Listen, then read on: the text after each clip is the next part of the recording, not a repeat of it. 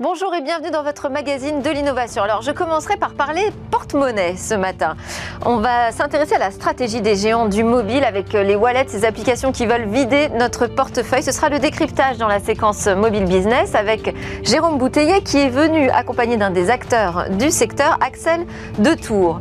Et puis ensuite nous nous intéresserons aux technologies qui transforment l'agriculture. Alors là on va découvrir un écosystème de start-up qui apporte de l'innovation dans ce domaine mais aussi la mutation numérique de la filière agricole ou encore la recherche vers une agriculture personnalisée. Nous aurons notamment avec nous une agronome de l'Institut de recherche de l'INRAE.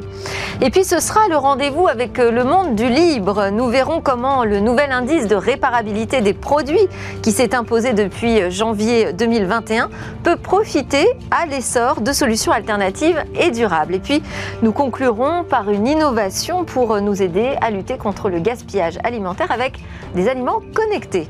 Mais tout de suite, place au mobile business.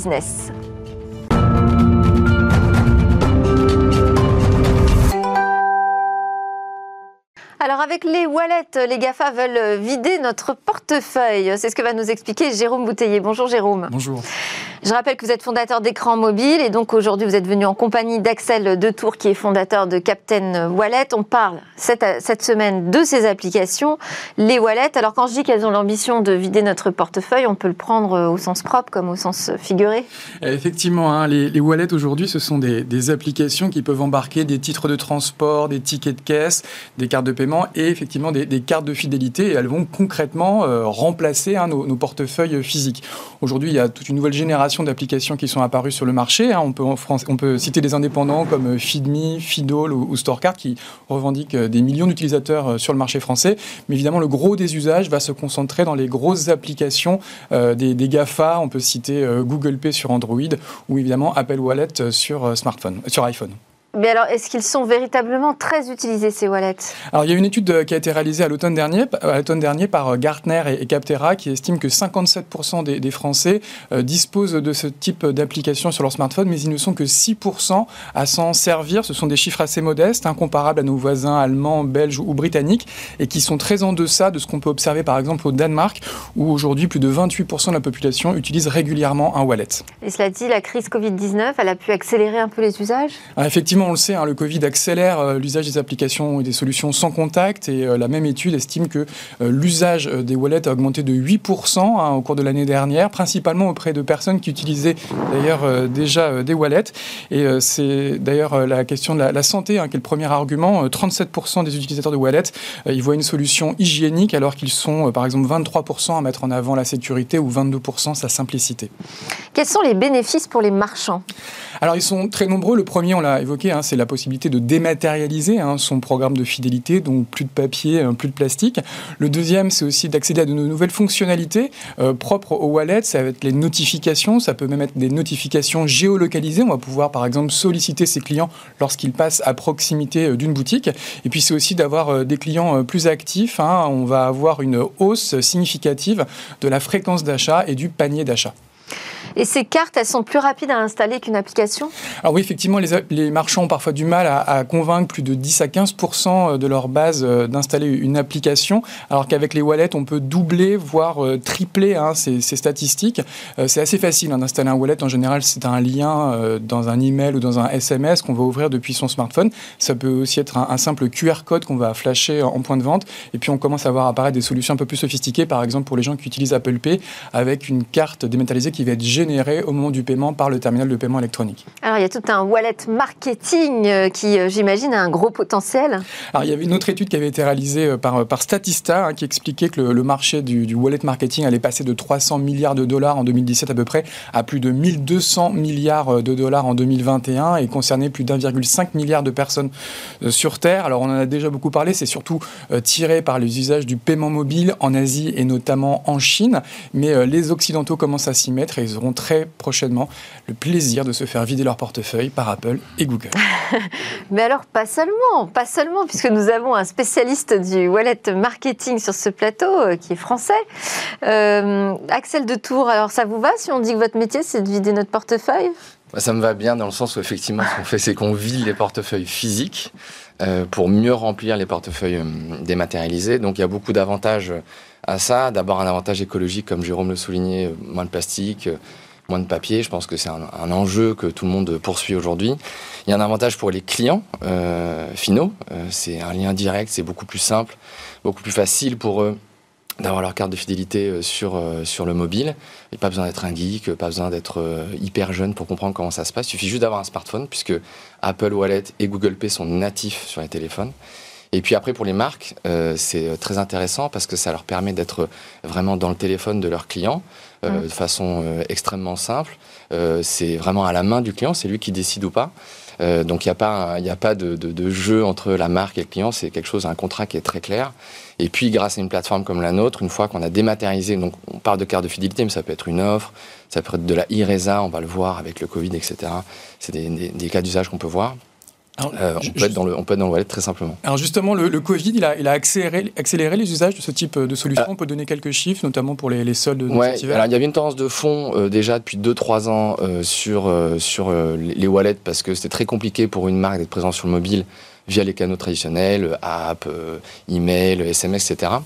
Mais euh, c'est vrai qu'avec le Covid, euh, l'usage du sans-contact a encore plus poussé le wallet à émerger, parce qu'on paye sans contact, on monte sa carte sans contact, et cetera. Et donc, par exemple, avec les soldes, euh, nous, le, quand elles ont été lancées la semaine dernière, on a mis à jour euh, plus de six millions de, de cartes juste en, en une matinée.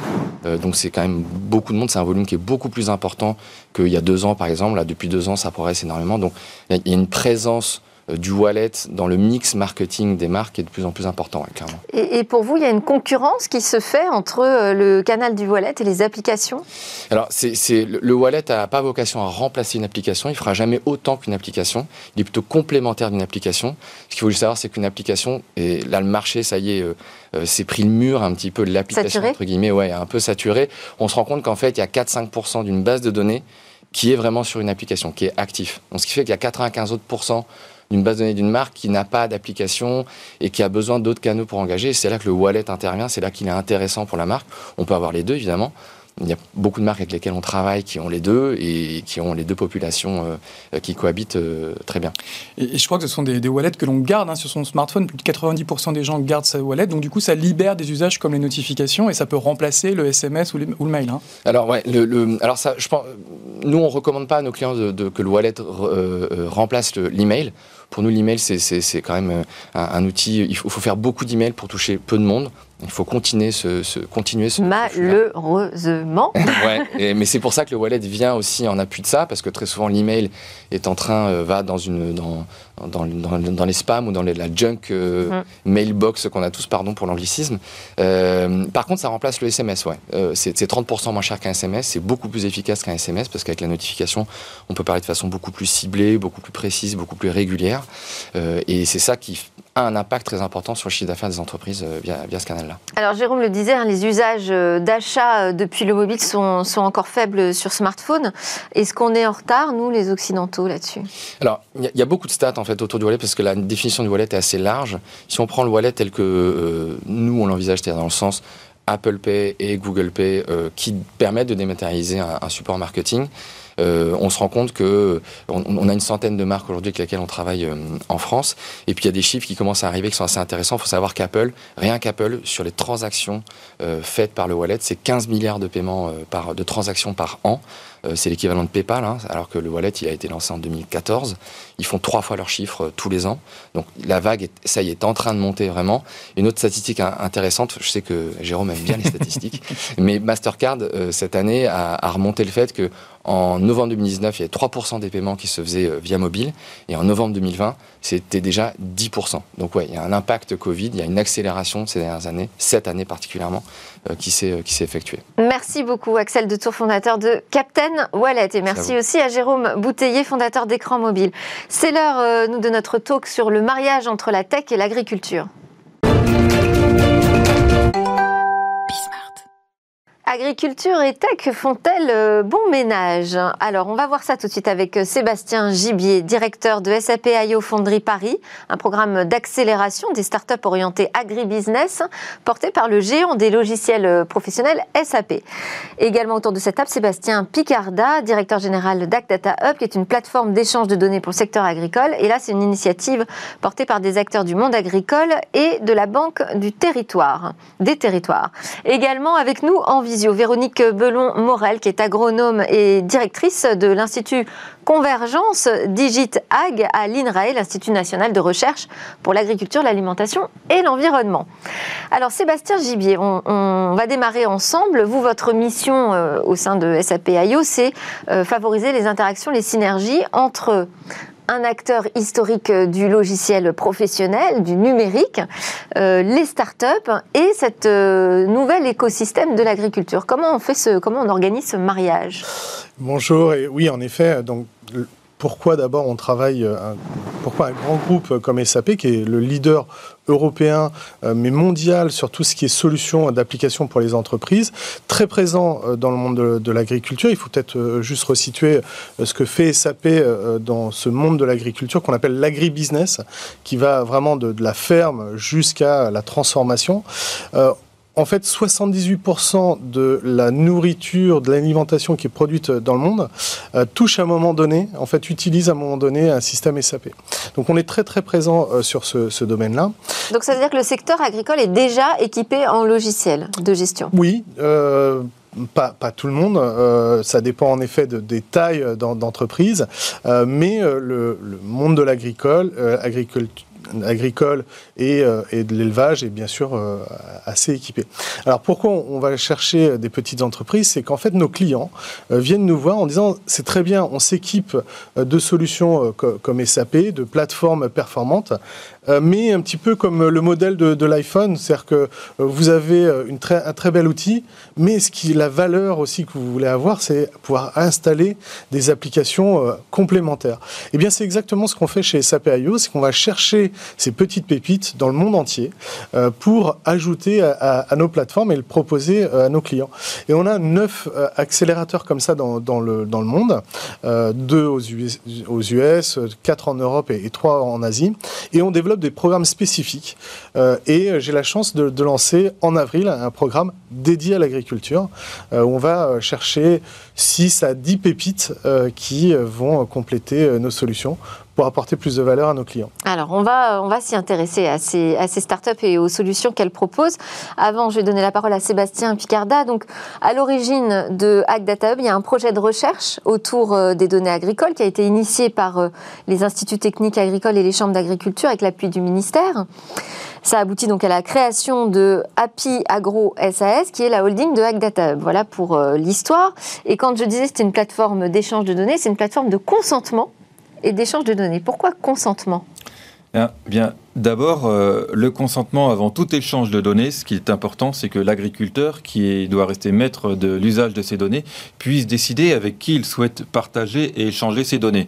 Et c'est l'étape clé du consentement, qui est de pouvoir dire « Ok, je suis agriculteur sur mon exploitation agricole ». Euh, j'ai euh, l'habitude de travailler avec ma coopérative, mon négociant, ma chambre d'agriculture, euh, mon centre de gestion, ma banque.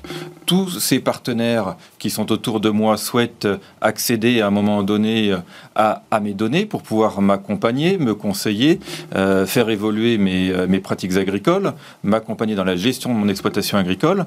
Et, et donc, plutôt que d'avoir euh, des relations bilatérales avec chacun d'entre eux, eh bien, je souhaite, moi, agriculteur, avoir un consentement et dire je suis prêt à partager euh, l'historique de mes parcelles euh, avec euh, mon industriel ou ma coopérative pour tel usage dans le cadre d'une filière tracée jusqu'au consommateur final ou bien pour développer un, un outil sur la séquestration du carbone par exemple.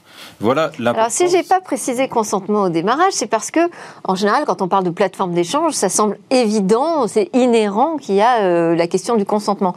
Là, si vous insistez sur ce point, c'est que c'est euh, un point sensible et compliqué peut-être de effectivement un, un point convaincre sensible, le secteur et la filière de partager des données. Effectivement, euh, le, le monde agricole, aujourd'hui euh, en, en Europe, ce sont euh, dix millions d'exploitations agricoles réparties dans les territoires ruraux. Hein, l'agriculture se fait dans les campagnes jusqu'à nouvel ordre. Et à terre, même s'il y a des fermes qui, qui, qui, qui veulent se développer euh, en ferme urbaine, euh, avec en France une interconnexion avec plus de quatre-vingt-cinq mille euh, partenaires en amont et en aval de, de, de ces exploitations agricoles. Et dans ces quatre-vingt-cinq mille entreprises, il y a plus de quatre-vingts pour cent de T P E P M E. D'où l'importance déjà de pouvoir non pas parler d'une seule base de données où toutes les données du monde agricole sont rassemblées, mais bien de pouvoir interconnecter les quatre cent cinquante mille exploitations agricoles françaises avec leurs quatre-vingt-cinq mille partenaires. Et donc vous imaginez euh, l'importance de, d'une, de ces interconnexions. Et si euh, l'agriculteur, qui en général euh, est lié à une dizaine de partenaires, bien, n'a pas un cockpit, un tableau de bord qui lui permet de dire « Ok, je veux euh, partager ces données » et les échanger avec euh, le Crédit Agricole, Groupama, la coopérative, le négoce, eh bien euh, à la fin, eh bien, ce sont euh, chaque partenaire qui diront euh, « voilà com- comment tu dois me faire remonter ces informations mmh. et je, je perds ma liberté en tant qu'agriculteur de les partager euh, et de maîtriser ces usages. » La maîtrise. Alors, Véronique Bellon-Maurel est connectée avec nous, directrice, je disais, de l'Institut Convergence Digit Ag à l'INRAE. Bonjour. Bonjour. Alors vous, vous intéressez euh, largement à toutes les technologies qui vont euh, servir l'agriculture. Est-ce qu'on peut en dresser un panorama déjà général ? Alors, elles sont vraiment multiples. On, on a coutume de dire que ce qui fait l'agriculture numérique aujourd'hui, c'est l'abondance des données. On vient d'en parler, hein, des données qui sont euh, issues de, de la ferme, mais aussi de la chaîne de transformation. C'est le, le calcul haute performance.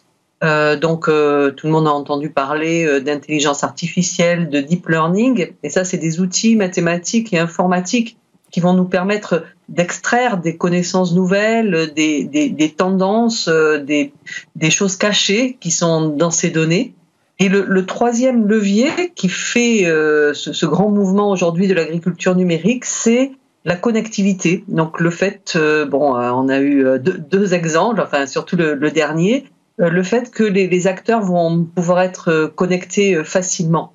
Donc, euh, bah, si je, je reprends dans ces trois catégories, l'abondance de données, aujourd'hui, elle va, elle va provenir beaucoup en agriculture des satellites.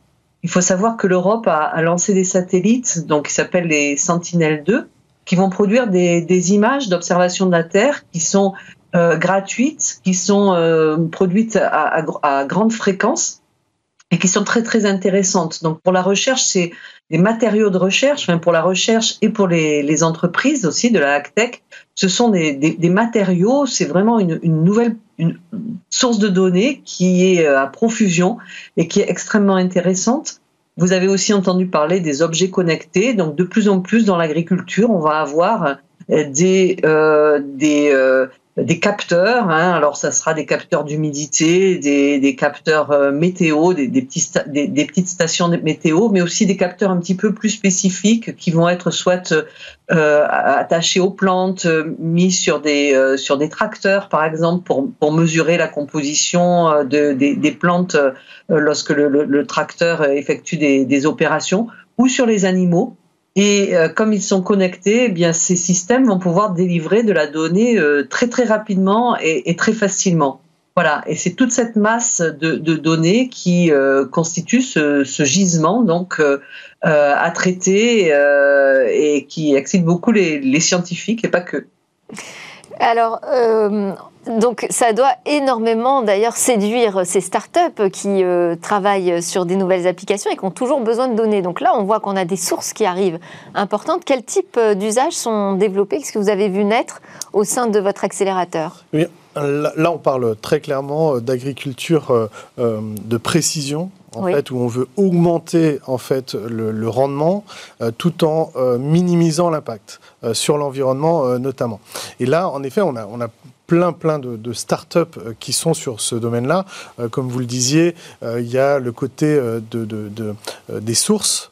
Donc, nouvelles sources avec le satellite, les drones, mais aussi le traitement, l'analyse avec de, de l'intelligence artificielle, du machine learning, mais quel aussi... type d'application on voit émerger, des outils nouveaux qui sont entre oui. les mains des agriculteurs? Alors ben, là, par exemple, on a une, une start-up qui s'appelle Agranimo, euh, Agranimo euh, qui justement fait des capteurs de, qui, qui notamment euh, analyse le sol euh, et euh, est capable de dire à l'agriculteur euh, quelle quantité d'eau ou quand, quelle quantité de fertilisant il doit mettre.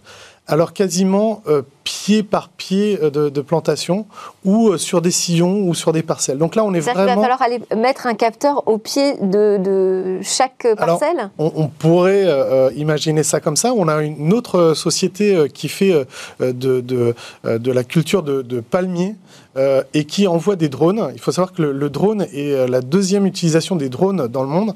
Euh, après le militaire, c'est l'agriculture.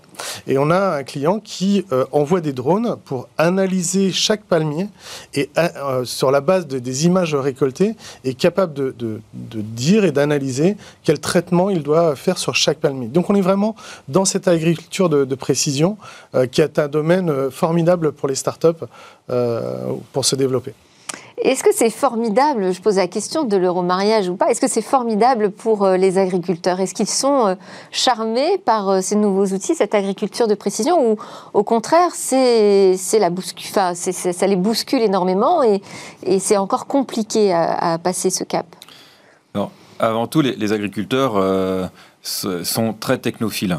Euh, avant le numérique, le machinisme agricole, puis le, la motorisation avec l'arrivée de, de nouvelles machines, de, de tracteurs euh, et, et de nouvelles pratiques, les agriculteurs aiment la nouveauté et l'innovation. C'est la base. Quand, par contre, il faut que ce soit des technologies et des services qui soient utiles pour euh, l'agriculteur au quotidien et qui derrière se traduisent par l'amélioration de, de son résultat net de, à la fin de, de son exploitation agricole. Et euh, je rejoins ce que disait Sébastien, euh, il y a deux types de services. Les services aux agriculteurs professionnels avec des, de l'agriculture de précision, de la simulation et l'appui de l'intelligence artificielle euh, que euh, Véronique a indiqué, qui là permettent à l'agriculteur d'améliorer ses pratiques, de pouvoir optimiser euh, ses charges d'exploitation, voire mutualiser euh, des investissements en termes de tracteurs ou, ou de nouvelles technologies. Donc là, c'est plutôt la, le, le, le poste dépenses et charges d'exploitation. Et il y a le deuxième type de, de valorisation de, des usages liés aux données agricoles, qui sont la traçabilité filière jusqu'au consommateur. Quand vous voulez aller sur le marché dimanche et avoir soit votre, euh, votre produit bio, votre produit local, et, et sur lequel vous êtes prêt, en tant que consommatrice, à pouvoir payer un peu plus cher euh, ces produits. Et derrière, eh bien, ce chiffre, c'est une amélioration du chiffre d'affaires euh, in fine de l'exploitation agricole, sous condition naturellement que ruisselle, de pouvoir tracer et donc faire ruisseler la valeur ajoutée jusqu'à l'exploitation agricole finale. Et donc, vous comprenez bien qu'en augmentant le chiffre d'affaires de l'exploitation agricole et en optimisant les dépenses, eh bien, vous améliorez la performance économique et la rentabilité de l'exploitation agricole. Véronique Bellon-Maurel, les, les travaux de l'INRAE portent sur euh, justement ces technologies pour aider l'agriculteur à mieux produire. Est-ce qu'il y a d'autres objectifs ? Alors tout à fait. En fait, euh, bon, euh, Sébastien Picarda vient de, vient de l'évoquer. Euh, nous, on considère qu'il y a, qu'il y a trois grands groupes. Il y a le groupe des technologies qui vont permettre d'améliorer les performances. Donc, euh, on a parlé d'agriculture et d'élevage de précision. Et le, le maître mot dans agriculture et élevage de précision, c'est être capable de mesurer les besoins des plantes ou des animaux et de, de, de donner euh, le, soit de l'alimentation, soit euh, des, des médicaments, juste euh, en fonction des besoins. Donc on, on évite beaucoup de gaspillage euh, et beaucoup de pollution en faisant cela. Hein, voilà. Euh, donc dans les productions, il y a aussi bon, des choses un petit peu plus compliquées, je ne vais pas rentrer là-dedans, mais euh, qui ont trait à la, à la sélection euh, variétale. Bon, on, on peut euh, et, on, et on doit en ce moment sélectionner des variétés euh, de manière, euh, je dirais, accélérée face au changement climatique. Il va falloir qu'on on trouve quand même des, des variétés qui nous permettent euh, bah, d'être plus résistantes au, euh, au changement climatique, des variétés qui vont... Euh, être semé avec d'autres variétés ou d'autres espèces en mélange, ça, ça s'appelle l'agroécologie. Hein. Euh, INRAE travaille beaucoup sur cette transition vers l'agroécologie. Donc, on va mettre en place des pratiques agronomiques qui sont complètement nouvelles par, à, à nos agriculteurs. Et là aussi, il va, il va falloir que nous, à INRAE, on crée de la connaissance là-dessus, qu'on soit capable ensuite euh, de, de, de conseiller, de faire des, des systèmes d'aide, d'aide à la décision. Donc il y a tout ce bloc, je dirais, de, de l'aide à la production, l'aide à la décision. Être un métier d'agriculteur, c'est dix métiers à la fois, et, et donc il faut pouvoir l'aider aussi euh, dans ses prises de décision pour réduire en fait euh, la part du risque et euh, bah, lui, lui, lui, lui permettre de, d'assurer son, son revenu. Ça, c'est un gros bloc de, de technologie. On a un deuxième bloc donc, qui, est, qui est celui qui est lié à la, à la, à la connexion, euh, je veux dire, avec le monde. Et en particulier, donc, on a cité la traçabilité. C'est très important parce que euh, toutes les tendances actuelles montrent que les consommateurs veulent connaître l'histoire des produits. Ils veulent savoir d'où ça vient, ce qu'il y a dedans. Enfin, vous voyez par exemple le succès de, de Yuka. Et donc demain, un agriculteur qui euh, produit correctement, qui fait des efforts, il faut qu'il soit capable de le montrer. Ça, c'est quelque chose qui est très très important. Donc derrière, euh, il y a plein de questions qui, qui se posent pour nous, hein, euh, voilà, euh, sur la, la manière de, euh, de, de, de, de faire cette traçabilité et, et aussi derrière de, de, de donner une information qui soit facile à comprendre euh, à, aux consommateurs, que ce soit sur la l'histoire du produit, sur l'empreinte environnementale du produit. Par exemple, on a des gens qui, qui travaillent là-dessus. À partir de l'histoire du produit, ils peuvent pas être capables de calculer l'empreinte environnementale. Donc ça, c'est, ça, c'est important. Et euh, de plus en plus, si vous voulez, l'agriculteur, il doit aussi travailler avec ses voisins, euh, ses voisins agriculteurs, parce qu'il y a des ressources rares à partager. Par exemple, l'eau. Sur euh, un, un territoire, c'est une ressource qui devient rare. Et là aussi, le numérique peut euh, aider à connaître les niveaux de ressources et, et, et à partager. Voilà, donc ça, c'est ce deuxième point qui est important, c'est celui de la, de la connexion dans les chaînes de valeur et dans les territoires. Et le troisième gros bloc, alors on n'y pense pas toujours, mais euh, euh, c'est les agriculteurs eux-mêmes qui nous disent combien c'est important pour eux, c'est la connexion euh, en, en, entre eux, entre les pairs, Euh, pour se sentir moins seul, parce que finalement, bah, être agriculteur, on est souvent euh, tout seul sur ses parcelles, se sentir moins seul. Donc euh, les réseaux sociaux fonctionnent très bien, il y a des associations euh, avec des, des réseaux sociaux vraiment spécialisés pour les, les agriculteurs, sur Twitter par exemple. Et puis euh, se connecter aussi au savoir, apprendre, partager. Voilà, donc tout cet aspect de, d'accès à la connaissance qui est facilité euh, par, euh, par Internet, Euh, c'est, c'est quelque chose aussi qui est vraiment plébiscité et sur lequel il faut euh, que la recherche euh, travaille euh, également. C'est pas si évident en fait de faire des, des, des systèmes d'information qui vont être euh, faciles d'accès, dans lesquels on ne va pas se perdre, euh, et cetera. Voilà, donc trois, Alors, trois gros euh, blocs dans les re- recherches. La recherche, effectivement, mais également euh, le domaine des startups. Est-ce que vous aussi, vous travaillez comme ça, autour de trois blocs ? Alors, on, on travaille notamment nos sujets... L'aide à la pro- décision sur la production, euh, les relations avec les agriculteurs, avec euh, le monde autour d'eux, et puis... Euh, Alors, nous, on a trois sujets dans notre prochaine euh, ouais. co- cohorte. On a notamment la traçabilité qui a, qui a été euh, évoquée euh, ici, cette agriculture euh, de précision, et tout ce qui est euh, sustainable, envi- euh, développement euh, durable, Euh, sur lesquels euh, il y a des choses vraiment très intéressantes. Je, je reprends l'exemple de, euh, sur, sur le sujet de la traçabilité. Oui. Euh, on accompagne par exemple une, une, une start-up qui s'appelle Bubble Bees, euh, qui, est, qui est basée euh, en Indonésie et qui pêche le thon euh, et qui ont développé euh, sur de la technologie blockchain. Alors ça fait un peu peur comme ça, on se dit waouh, wow, ça doit être compliqué, mais qui permet en fait de tracer dès la, la pêche du thon par le pêcheur qui est sur sa petite barque, de, de taguer euh, le, le thon et de pouvoir le suivre euh, pendant toute sa, sa, sa vie, euh, par exemple lorsqu'il va y avoir des, des contrôles sanitaires, euh, de transformation sur la chaîne de, de, de production et ensuite de la mise en place, la mise à disposition dans, dans la distribution, euh, jusqu'au consommateur qui va pouvoir taguer et voir vraiment d'où vient euh, ce, ce, ce poisson. Donc c'est, c'est vrai que sur la traçabilité, la blockchain est vraiment la technologie clé. On voit même des supermarchés aujourd'hui, mm-hmm. des grandes grandes enseignes qui communiquent là-dessus auprès des consommateurs en disant vous pouvez maintenant avec un Q R code remonter jusqu'à l'origine de, de l'aliment. On aide aussi une, une coopérative où, euh, qui s'appelle Nataïs, une française, en fait un acteur dans le popcorn qui, fait, euh, du, qui est le leader européen du popcorn et qui, euh, qui est basé dans le sud-ouest et qui aide aussi bien les, les, les producteurs de, de maïs que lui, sa chaîne de production euh, à euh, automatiser euh, toute cette, euh, ce, ce, cette traçabilité euh, d'où vient euh, ce, ce maïs, comment il a été produit, comment il a été transformé pour justement donner cette information euh, qui est demandée par euh, le consommateur, de, d'avoir vraiment cette notion de qualité. Et c'est vrai que la blockchain et la technologie euh, reine sur, sur ce domaine, puisqu'elle est infalsifiable. Euh, et donc, c'est, c'est vraiment sur cette technologie que, que tout, toutes ces startups se, se développent. Est-ce qu'il y a une thématique? Parce que vous disiez euh, en introduction que vous lanciez là, un nouveau programme euh, d'appel à des startups, donc un nouveau programme d'incubation.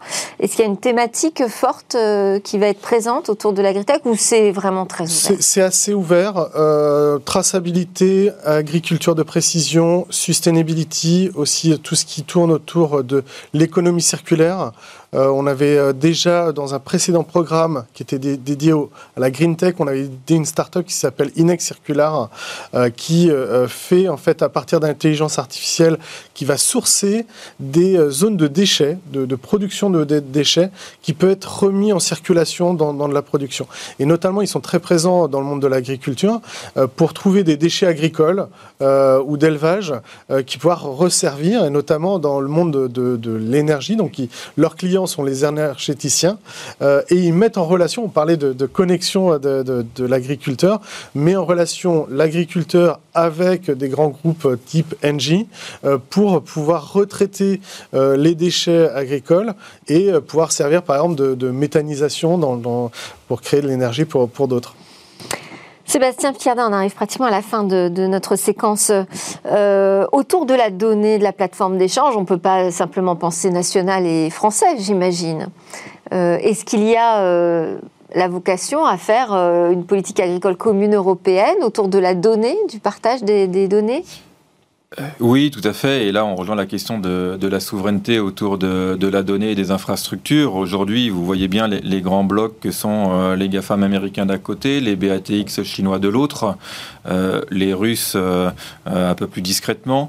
Et, et que fait l'Europe ? Mm. Euh, que fait l'Europe ? Eh bien, pour l'instant, on n'a pas de GAFAM sur ce secteur. On n'a pas de GAFAM, mais on a des réseaux de recherche, on a des startups, ça vient d'être dit, on a des, certains leaders de, du monde de, de, l'édi, de l'édition de logiciels, S A P, Dassault Systèmes euh, et, et, et autres. Et on a l'intelligence et, et les cerveaux. Maintenant, il faut que le modèle économique et euh, le cadre réglementaire, qui est parfois un peu spécifique, et la vision De, de l'Europe et de sa souveraineté euh, se traduisent dans les faits. Et il euh, y a un, un élément important... C'est une vision est... différente de la vision de la France, de ce que vous faites avec Ag Data Hub en France ? Non, non, on est vraiment, si je puis dire, un peu en, en, en préfiguration de... Le monde agricole euh, a quand même euh, bénéficié de la politique agricole commune, de la P A C, euh, depuis le traité de Rome. Donc, euh, c'est, la, la, c'est la première politique intégrée euh, européenne. Et donc, on se retrouve tout à fait dans la, dans la politique euh, intégrée numérique que euh, le commissaire Breton a annoncée euh, début deux mille vingt, avec la stratégie data euh, de la Commission européenne, qui se traduit actuellement sur des discussions réglementaires avec des projets de règlement sur le Data Governance Act. Donc, euh, qui permettent où sont les freins, les... alors, si euh, tout eh le monde bien, travaille déjà, ensemble Déjà, euh, la présente commission a permis de gérer les, le cas des données personnelles avec le, le R G P D, qui a été quand même une, une ouais. avancée majeure pour les citoyens en tant que personnes physiques, pour protéger leurs données et connaître leur rapport euh, avec des grands euh, de, de l'Internet. Il restait à gérer euh, les données non personnelles, les données des personnes morales, des entreprises. Il faut savoir que les données personnelles, c'est vingt pour cent des données générées sur le web, donc quatre-vingts pour cent sont des données non personnelles gérées par les entreprises. Et donc, il était important de pouvoir cadrer, définir eh bien, ces questions entre le rôle des infrastructures, des, des, du cloud. Est-ce que le cloud européen est un, est un rêve ou un cauchemar.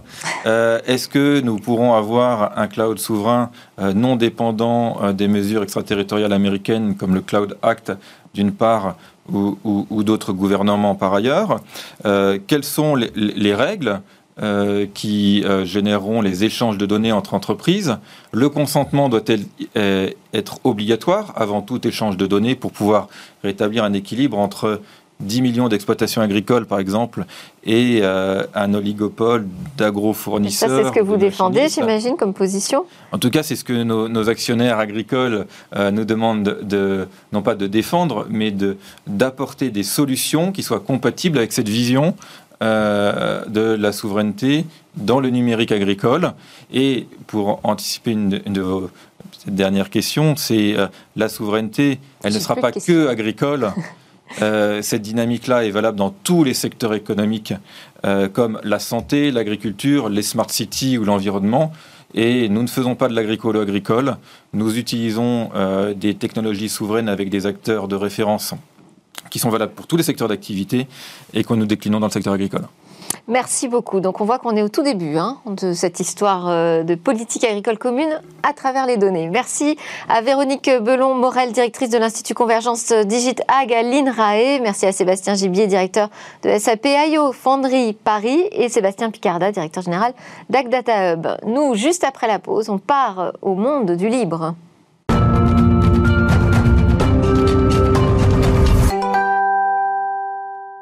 Nous sommes de retour pour la suite de Smart Tech et notre rendez-vous avec Jean-Paul Smets, P D G de Rapid Space, pour nous parler du monde du libre. Bonjour Jean-Paul. Bonjour. Alors il y a une actualité qui t'a fait réagir, c'est l'entrée en vigueur le premier janvier de cette année de l'indice de réparabilité. Donc désormais les fabricants doivent faire figurer cet indice sur leurs produits. Alors sont concernés les ordinateurs, les télés, les smartphones, les tondeuses, les machines à laver. Et puis il y a une, une autre euh, information qui est intéressante, euh, qui t'a fait réagir, c'est une proposition de loi qui qui va encadrer l'empreinte, enfin, qui veut encadrer l'empreinte environnementale du numérique. Et là, elle s'attaque à la question de l'obsolescence programmée, notamment l'obsolescence logicielle. Et donc, toi, tu penses que euh, tout cela a un impact sur le monde du libre ? Oui, et pas seulement dans le domaine du logiciel. Lorsqu'on cherche, par exemple, appareils ménagers hors service sur Internet, on tombe sur un article du magazine Femme Actuelle qui explique comment aller sur le site happy trois d point f r pour imprimer soi-même des pièces de rechange, comme par exemple la poignée d'un couvercle de cuisson. Il y a bien écrit sur le site que c'est du Creative Commons, une licence libre souvent utilisée par les artistes ou par les designers. Soutien de Femmes Actuelles. Oui. Ça alors voilà. Okay. Et, et, et ouais, bah, c'est très bien. Ouais. Et, et, et on est en fait sur quelque chose d'assez pionnier en France, puisque cette initiative, ça date de deux mille seize. J'ai vu ça dans aucun autre pays. Et c'est deux majors qui ont fait ça. Boulanger, la chaîne de distribution, et Cult. Cult, c'est une place de marché qui a été créée par Pierre Ayrolle et Hugo Fromont. C'est la plus grande place de marché mondiale de pièces imprimables trois D avec deux millions d'utilisateurs. Et c'est français. Et alors, d'où vient cette relation, justement, entre le libre et la réparabilité ? On la trouve dans d'autres domaines. On la trouve aussi dans le domaine des systèmes d'exploitation, avec un vieux problème. Si on regarde, par exemple, le marché et qu'on veut acheter un smartphone dégoogolisé, avec un système qui respecte la vie privée, et qu'on veut, par exemple, quelque chose qui vient de la e-Foundation, cinq des six modèles qui sont mis en vente, Euh, en fait, sont des modèles qui sont soit réparables, soit issus du recyclable. Recyclage. Recyclage, avec trois modèles Samsung recyclés en Europe et deux modèles Fairphone néerlandais dont toutes les pièces sont réparables soi-même. Et c'est la même chose euh, dans le domaine des serveurs et de l'infrastructure.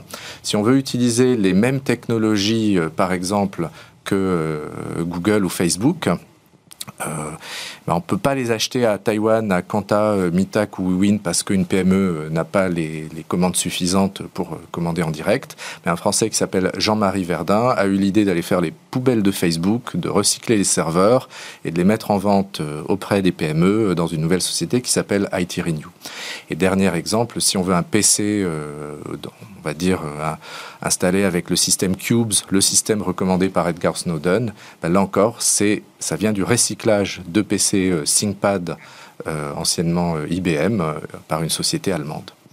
Et alors, si on, on pouvait choisir son système d'exploitation, on subirait moins de ralentissement, de baisse d'autonomie que ce qu'on constate aujourd'hui sur nos smartphones ou nos P C. Euh, com comment ça se fait euh, qu'on ne puisse toujours pas, d'ailleurs, choisir son, son système d'exploitation ou sur son P C ou sur son smartphone, d'ailleurs, hein, c'est quand même un combat qui est mené depuis longtemps. Depuis vingt ans, par ouais. un collectif qui s'appelle Raqueticiel. Et on a, euh, hélas, euh, puisqu'en fait, j'en ai fait partie... Euh, un problème de faiblesse de nos gouvernements en Europe. Donc Raqueticiel, depuis vingt ans, euh, a essayé d'expliquer que quand on achète un P C entre trois cents et quatre cents euros avec un système vendu par ailleurs à un prix public de deux cents euros, c'est difficile de dire que ce n'est pas euh, un prix significatif et que ce n'est donc pas une vente liée ou forcée. Mais hélas, euh, la Cour de justice de l'Union européenne en deux mille seize a sanctuarisé le principe de la vente liée et aujourd'hui, euh, toutes les initiatives qui cherchaient à changer cela ont échoué. Et tu voulais nous dire quelque chose d'important à ce sujet. Que le gouvernement français, en fait, depuis vingt ans, euh, a toujours été dans un sens euh, favorable à Microsoft. Et ça a commencé en deux mille sept, quand euh, Luc Châtel... Euh, Sur les histoires de ventes liées. Oui. C'est-à-dire, euh, à chaque fois qu'il y avait un amendement, il le rejetait. Quand il fallait euh, envoyer à Bruxelles des instructions ou des propositions par rapport à ce sujet, probablement mal conseillé par son cabinet, il n'a cessé d'aller dans une direction consistant à dire que il vaut mieux pour un consommateur avoir un P C déjà installé avec un logiciel, puisqu'il n'existe aucune alternative européenne viable. Et là, on tombe toujours sur ce problème que nos fonctionnaires ou nos ministres ne sont absolument pas au courant de ce qui existe en Europe en termes d'alternatives, font des conclusions complètement absurdes sur l'absence d'alternatives et vont, en fait, à la fin, prendre des décisions complètement contraires aux intérêts économiques européens. Oui, on les appelle à regarder un peu Smart Tech un peu oui. plus souvent. Et ça a continué, euh, en fait, c'est ni de gauche ni de droite. Quand il y a eu de l'alternance, tout ça a continué, par exemple, avec euh, Benoît Hamon. Les amendements qui, avant, étaient déposés par la gauche et rejetés par la droite, ont été déposés par la droite et rejetés par la gauche. Benoît Hamon a repris exactement les mêmes positions que Luc Châtel, euh, disons, en soutien de la vente liée, alors que le candidat Hollande, en fait, avait fait la promesse que les utilisateurs pourraient choisir leur système d'exploitation. Bon, bah alors là, on a des nouvelles lois euh, qui vont arriver, qui vont remettre cette question de l'obsolescence programmée sur la table. Ça va changer ? Oui, je pense qu'en fait, ça donne un nouvel angle, et un angle, en fait, euh, qui est compris euh, par les nouvelles générations, puisqu'en fait, euh, on, on voit que tout, tous les moins de trente ans sont particulièrement sensibles au sujet de l'environnement ou à la protection de la planète. Et euh, un constructeur qui, par exemple, euh, met à jour les, les logiciels des smartphones, les rend un peu plus lents, les fait consommer plus d'énergie, ralentit la batterie, c'est quelque chose qui choque profondément euh, des jeunes qui aujourd'hui sont sensibles à l'environnement. C'est plus, c'est plus du tout acceptable. Ouais. Oui, et donc ce qui va se passer, c'est que soit les constructeurs de smartphones vont devoir faire attention à ne plus faire de l'obsolescence programmée, soit ils devront laisser les utilisateurs choisir leur système d'exploitation pour mettre un système plus efficace, notamment un logiciel libre, et dans les deux cas, tout le monde sera gagnant. Juste pour terminer, à part les smartphones, est-ce qu'on peut imaginer d'autres applications de la réparabilité au monde du libre ? De façon générale, Euh, plus on aura de modèles trois D libres ou plus on aura de produits en licence libre que l'on peut fabriquer soi-même, plus on verra euh, euh, des ateliers de fabrication de la production localisée euh, se place, en fait, être localisés en France, et donc on aura moins de transport et moins d'émissions de C O deux. Merci beaucoup Jean-Paul Smets pour ce décryptage de l'actualité sur l'indice de réparabilité et peut-être la fin de l'obsolescence programmée. Jean-Paul Smets, P D G de Rapid Space. Alors à suivre une innovation, on reste dans cette idée d'anti-gaspi, anti-gaspillage alimentaire.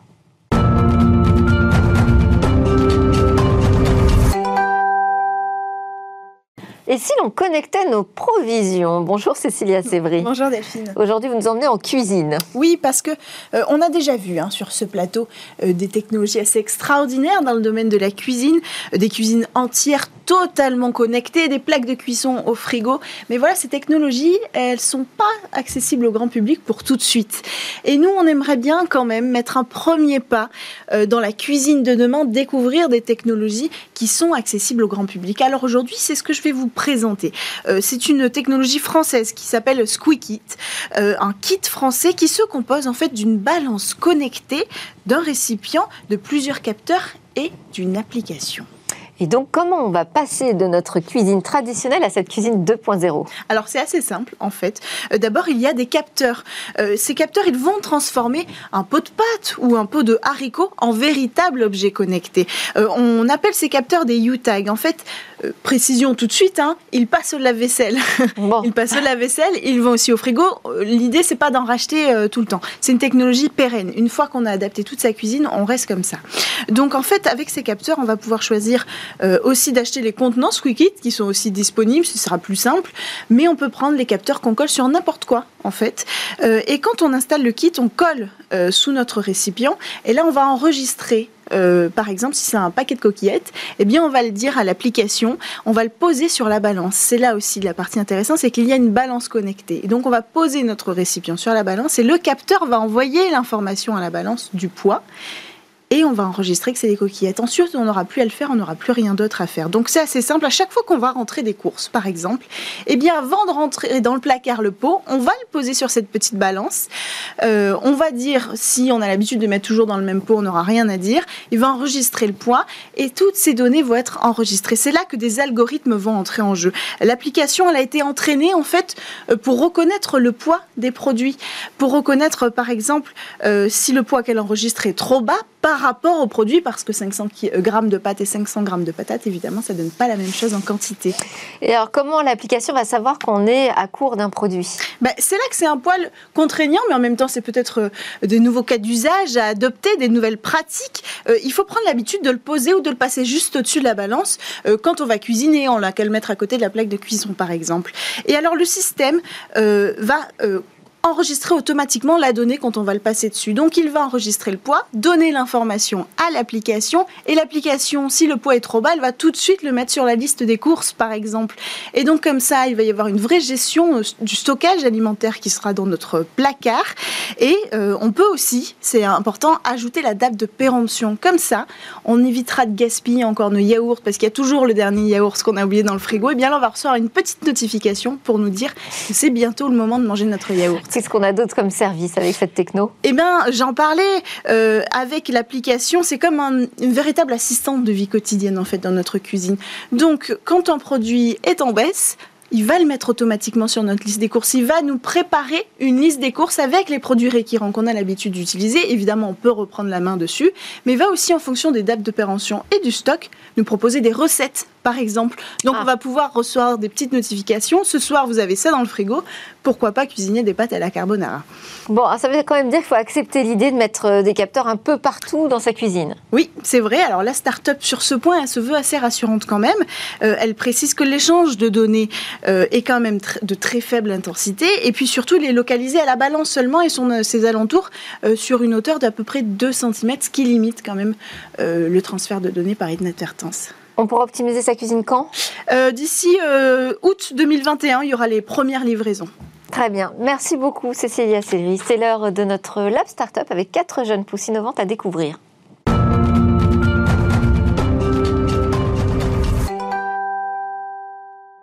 Merci beaucoup de nous avoir suivis. Je vous dis à demain pour de nouvelles discussions sur la tech.